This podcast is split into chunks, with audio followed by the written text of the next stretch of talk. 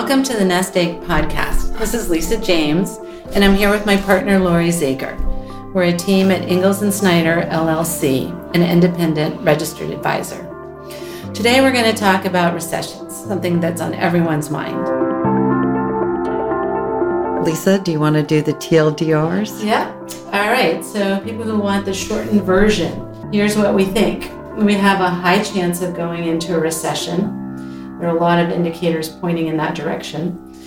Second, recessions are defined as a sustained slowdown in economic growth, characterized by slowing gross domestic product, that's the total amount of production of the United States economy, falling income, and rising unemployment. Recessions are most often caused by the Federal Reserve slowing down an overheated economy but it can also be caused by significant events like the pandemic. If we have a recession, we think unemployment will rise less and housing will hold up better than typical recessions. This recession will likely have similarities to the recessions in the 1970s and 1980s where inflation persisted. Recessions end when economic growth returns. That typically occurs when the Federal Reserve lowers interest rates to stimulate growth then investors try to anticipate this renewed growth by buying stocks. So the basic idea is we had a rip roaring market and economy for a couple years after the pandemic, and now the Fed's job is to slow everything down. And the reason that they're slowing it down is because of high inflation. And that is one of the two things that the Fed is supposed to do. Their job is to basically deal with inflation and deal with unemployment. And that is keep prices stable and keep unemployment low. So, what's happening? Right now, we have falling stock and bond prices, we have higher mortgage rates, we have decreased home prices and far lower home sales, we have falling job openings, and a lot of media focus on recession and risk of a recession.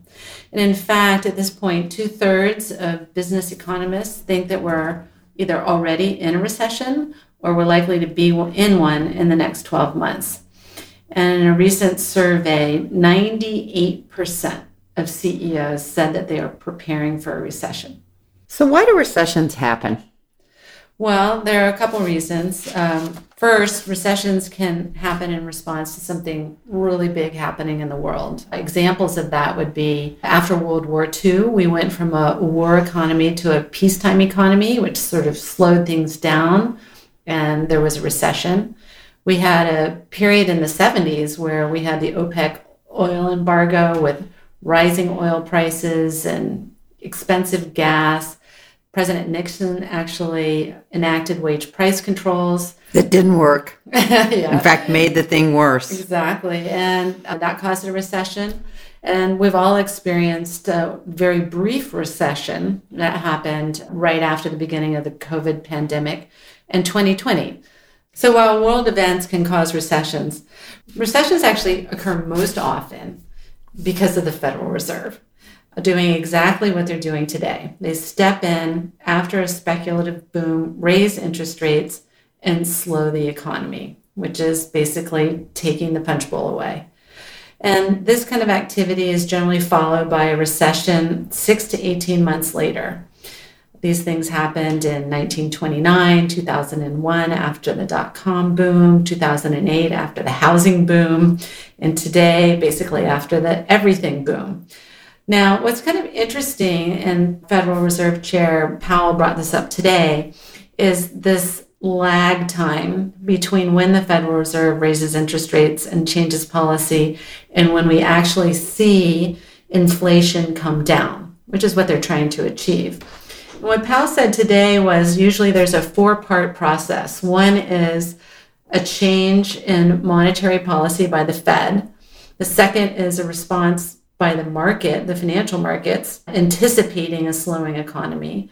Third is the economy itself actually slowing. And fourth is inflation coming down. And so that could take a long time. And what Powell mentioned is that he thinks that's changed, that now and in the last 10 years or so, that the financial markets anticipate what the Fed is going to do.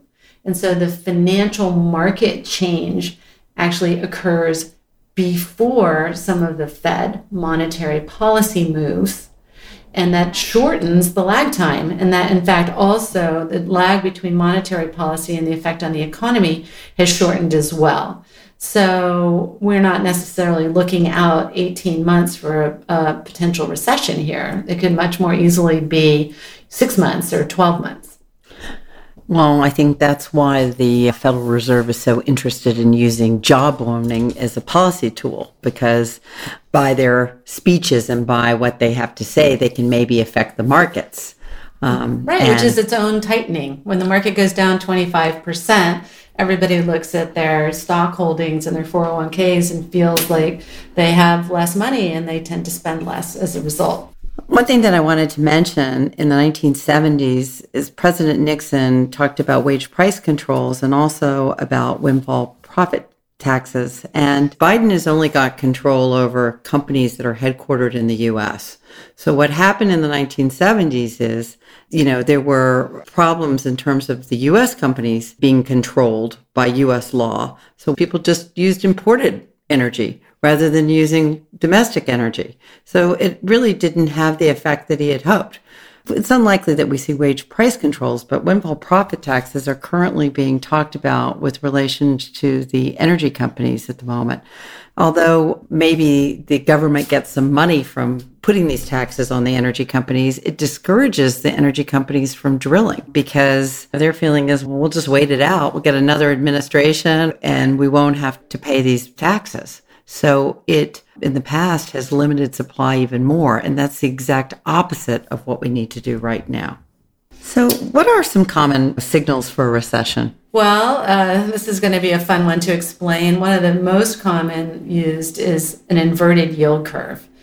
And basically, what people look at is where are short term interest rates versus longer term interest rates. And in this case, the 10 year Treasury note is used. So, if the three month bill has a yield that is higher than the 10 year note, that is considered an inverted yield curve. And a recession happens most of the time when this occurs. There's only one time in the 1960s where it was not an accurate predictor of recessions. Another very common recession signal is if the unemployment rate goes up half a percent over the level that it was a year ago. We haven't seen that yet. The unemployment rate has sort of bounced around between 3.5, 3.6 percent and has not gone definitively higher. And that's a reason that many people think that we are not in a recession now. And people that have listened to our podcast and read our blogs are going to know why that's happened exactly. or hasn't happened yet. Exactly. There's another uh, very clear indicator of a recession, which is falling real income. So that would be income that personal income that is adjusted for inflation. And if that goes down substantially, then obviously that means people have a lot less money that they're able to spend and the economy is much slower. And that has happened. If you look at how much uh, wages have gone up and minimum wages have gone up, but if you look at how much the minimum wage has gone up relative to the level of inflation, it hasn't kept up. And so that has resulted in falling real income. Mm, right. So when we think about these three things, the inverted yield curve, uh, especially if you look at the three month bill, just happened. And usually people think it sticks around for a couple months before it's a clear recession signal. The unemployment rate rising half a percent has not happened. But there have been a, quite a few other recession signals that are a little more particular that have occurred. The Federal Reserve is, has raised rates the fastest pace in the last 35 years. Um, a number of pundits have talked about that. Professor Jeremy Siegel is one that has been very critical of the Fed for doing just that. In periods where the Fed is hiking and food and energy inflation rose above 5%, the economy has always gone into recession. Also, every time we've had unemployment below 4% and inflation above 4%, we've had a recession within the next two years. When money supply growth has fallen dramatically, that's been a typical precursor to recessions. If you look at real M2, which is the common measure of money supply, it's the most negative since the 1973 74 recession and bear market. And consumer expectations have declined 10%, and history has shown that drops at this level lead to recessions. If we have a recession, who can and what impacts its severity? Well, we come back to the Federal Reserve. The more that the Fed raises interest rates and the longer they keep them elevated, the higher the risk of a severe recession. And this is just because they have a, a stronger impact on the economy by doing one of those two things. When Chair Powell was talking today, he said there are three stages to slowing the economy. The first two, three things to think about in terms of slowing the economy. First is how high and how fast do you raise rates? And basically, what they've done is very high and very fast. They did substantial 75 basis point rate hikes very close together. Then the second thing that they look at is for how long will this keep going and what will that terminal rate be? So, right now, rates are at 4%. And they were talking about the final rate being around five. Some people think it could go as high as five and a half. So, that's the second question. And then the third question is how long do they keep the rates high before bringing them back down again? And so all of these things, you know, the Fed will always say these are data dependent. So how much longer, how high, and how long will they keep them there will be determined by what do we see in terms of falling inflation or rising unemployment. And so, you know, it's kind of like a push pull situation where the Fed does certain things, they look at the data, they do more, and uh, they look at what's happening in order to determine their next step. The biggest problem this year is despite all of these rate hikes, inflation hasn't really trended down. And so, for that reason, Chair Powell said today in his press conference that it is not time to talk about pausing. And the market was really anticipating the peak Fed rate hike, starting to think about pausing policy discussion, and that was completely stopped in its tracks today. So, I want to talk a little bit about what may make this recession unique. And I'm hoping that everybody listening can say this before I say it because we've been talking about this for quite a while. We think there's a lid on how high unemployment can go. Our population is aging, and that's true for most developed countries, by the way. We've got low birth rates. And because we are not replacing ourselves and because we aren't currently bringing in immigrants to fill the gap, we are probably going to continue to have more job openings than we have people to fill those jobs. Businesses have struggled to find employees for a number of years. And so one of the things you're seeing is an attempt to keep their employees. Also, housing may suffer less. During the housing crisis in 2008, 2009, many home builders went out of business and housing was underbuilt for a decade. In fact, there's a nonprofit group called Up for Growth that has done some research on this topic, and they said that America has not built 3.8 million homes that are needed to meet housing needs. And that includes both rental housing and houses that people would buy. So we think that this lack of supply will put a floor under the housing market. We've also said ad nauseum. I know people are sick of inviting me over for cocktail parties on this one. We think inflation is going to be persistent, and we've written about it on numerous times. There'll be similarities to slow growth, persistent inflation that we saw in the 1970s and early 80s, but we don't think you're going to have the spikes in unemployment, which got as high as 10.8% in 1982 for the reasons we've just said. So we now want to talk a little bit about how recessions affect both stock and bond markets. The first thing is the economy slows down in a recession. So that means that most companies don't either grow or earn as much. So that means that their ability to pay back their debt could get weaker, and that would cause bonds that are issued by corporations to go down in price. Companies to, in order to finance themselves can issue both debt or and stock and when they issue debt it's bonds and they have to pay back those debts just like you have to pay back any debt you take on personally And when their earnings slow, they have less ability to pay back that debt. And as Less a result, cash on hand. right. And as a result, their, the price of those bonds will go down if there's a problem with their credit. Now, on the stock market side, stock prices go down on an average of 30% Or in a more, a little more than that, but that's actually from uh, Charles Schwab. And the market is more volatile. We've certainly seen that, and it can happen not even in a recession. But recessionary bear markets, they don't necessarily go down more than a non recessionary bear market, but they often last longer.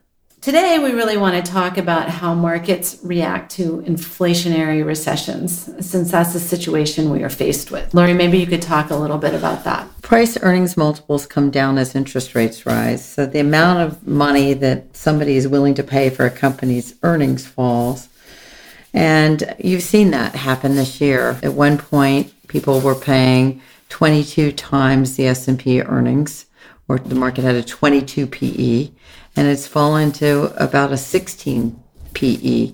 And that's really not because of the earnings. We haven't really seen the effect of a problem with earnings yet. It's just how much people are willing to pay for that given level of earnings because they're anticipating that the earnings are going to fall as well. And because the alternative in terms of what you can get in bonds is now greater. Also, value stocks tend to outperform growth stocks, and you've seen that. Value stocks typically have current cash flow, and people want current cash flow in an inflationary environment because money's worth less in the future in inflation. And stock and bond markets both go down. Bond prices fall as yields increase. And that's something that's really different. I think this has been the worst time for a 60 40 portfolio in like 100 years because both stocks and bond prices are going down. And part of that actually is due to what happened leading into this Fed tightening, which is we went to zero on interest rates in order to bolster the economy during the pandemic. There is a long way between zero and average bond yield. So we've gone from zero to four. And that creates a big price decline in bonds. And that's part of the reason that 60 40 portfolios have performed so badly. Unfortunately, most investors were taught or grew up, I should say many investors, that, you know, the way to protect yourself in a terrible market is to own bonds. Well, what, Not when they start at zero. Right, right. And not when you've got the circumstances which we have right now, which is inflation. You know, we've been talking about the death of a 60 40 portfolio for some time now, and it looks like it's at least it's quite sick. It may, may not recover. die. It may not die, but it, it hasn't recovered yet. So, if inflation is present, wh- what do you do? How, how do you protect yourself or try to? And we have shown and written a number of blogs about this that commodity stocks tend to outperform. And really, what the point of this is, it has to do with the commodity cycle is really different than the business cycle. And so, if you've had a period of capital underinvestment by commodity companies, the commodities will perform in an inflationary environment, which was counterintuitive when we looked into it. We thought, okay, people are going to want less of everything. So demand's going to go down and that's going to hurt commodities. But what we hadn't really thought about was the supply side. And so that doesn't have to do with the business I cycle. think that's really unfair. We've been talking about the supply side for 18 months too. we but we didn't we we didn't anticipate it initially, I should say. But we've we've been worried about it. When you have a recession, commodities actually do perform well if there has been a lack of supply going into that recession with inflation. Uh, and you can see this. We actually, in the blog that accompanies this podcast, we talk about how commodities have performed. It's from Goldman Sachs. And year to date, energy is up 51.8% as of October 18th. Industrial metals and precious metals are down, but down less than the market. Grains are up 16.5%. Livestock is up 4.5%. So you really do see commodities helping you, unlike bonds in an inflationary environment. So, how do recessions end? it comes back to the Fed. As you can tell throughout this whole podcast and our prior podcast about inflation, the Fed's hands are everywhere uh, when we're talking about markets and the economy. most recessions end because the Federal Reserve changes monetary policy once again. This is commonly called a Fed pivot. And it just means that the Federal Reserve reverses course. They lower interest rates. Maybe they buy bonds again to stimulate the economy. And over time, the Fed has pivoted for a number of different reasons. This time, when and if they pivot, it will be because it, they've achieved their policy goals, in this case, lowering inflation. But other things might happen. So people say something breaks, which means if a large institution, a hedge fund even, or another country runs into a really severe financial problem and it causes systemic risk for markets and the economy, the Fed will react to that and do something to support the economy. For example, after the housing crisis in 2008 and 9, the Fed stepped in to stimulate the economy and, and stop us from having a severe recession slash depression. It was still a very severe recession, but we came back from the brink. Another thing that can cause the Fed to pivot, not this time so far, is that the stock market abruptly tanks. And this happened at the end of 2018. And I think because we didn't really have high inflation at that time, the Fed was willing to pivot rather than have the stock market bring the rest of the economy down. I can think of something else that'll make a recession end, but it's not very pretty. That's called a war. But uh, that certainly happened after the Great Depression. It certainly helped us get out of that economic problem. So, what happens with markets when all of these things are going on? The market tries to get in front of the Fed. Powell really thinks that the markets try to anticipate, and that makes cycles happen more quickly. So, this year, actually, market participants have anticipated a Fed pivot three times, and they've been wrong each time. In fact, they even they even anticipated it today in the morning, and after he started speaking, they said, "Oh no, it looks like they that he's not going to pivot." Right, and then it went the down. Went down two percent. I mean, it's it swung like four percent today. It was crazy. Right. And that actually happened another time during a Fed meeting. So, I think that investors have a lot of cash on the sidelines, and everyone wants to be early into the market to capture the most upside in a pivot. But the Fed really squashed that by saying very clearly, or jawboning, should you prefer to use that expression, that this I is prefer not it. this is not a pause. So when Powell says this is not a pause, the market basically goes down. That's what happened today. So what do we recommend? In recessions, value stocks, defensive stocks, and high quality companies with earnings tend to outperform. Value ETFs or value mutual funds have and we think will continue to outperform. For defensive positioning, healthcare, healthcare stocks, and healthcare ETFs. Dividend growth stocks for high quality companies with cash flow. And when you think about defensive stocks, some people think of utilities and they also think of consumer companies and non durables, if you will. In other words, things that people have to buy garbage bags and I don't know, toilet paper and those kinds of companies. The problem is that those kinds of companies are pretty highly priced in this market. And also their margins are going to be impacted, we think, because of inflation. And wages. And wages, well, which is part of inflation. So we tend to like, for a defensive group, the healthcare stocks. We do like dividend growth stocks. And we also like energy stocks. And the other thing that I've just observed, I was taught this many years ago by a very famous investor, that sectors of markets tend to outperform over a decade or so. And the energy market has just gotten started. So we think that there's a lot more to go in energy and you're going to get your chances, but we would take them because of the scarce supply versus demand. Really, what we're seeing this year is a very large sea change in the relationship between technology and energy stocks because technology is coming off the big 10 year run up and technology has really fallen most of the sectors in the market, partly because they've run up so much. And so there's been a trade all year out of technology into energy as technology stocks fall and energy stocks rise. And the earnings at- have been yeah. uh, the earnings of the technology companies have not been great Yes, um, as of now, and the energy stocks have been terrific. Exactly. And the market's been quite rational. It just takes a while because people remember what happened last time, and they tend to do that. There have been periods in the 1970s, the energy stocks were great, but people don't remember that. They remember the last time the you know, energy stocks did not perform. And so it's going to take a while for that kind of psyche to change. We have a saying that what doesn't kill you makes you stronger.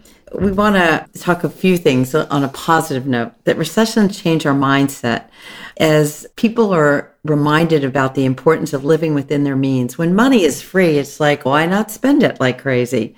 And they don't tend to save for a rainy day. And when you have recessions and when times get tougher, people do learn to pull in their horns and save for a rainy day. In the corporate world, businesses are forced to be more efficient, and um, that often sets up for better performance and the economy rebounds. We hope that we have given you a, a number of things to talk about and think about today. So thanks for listening.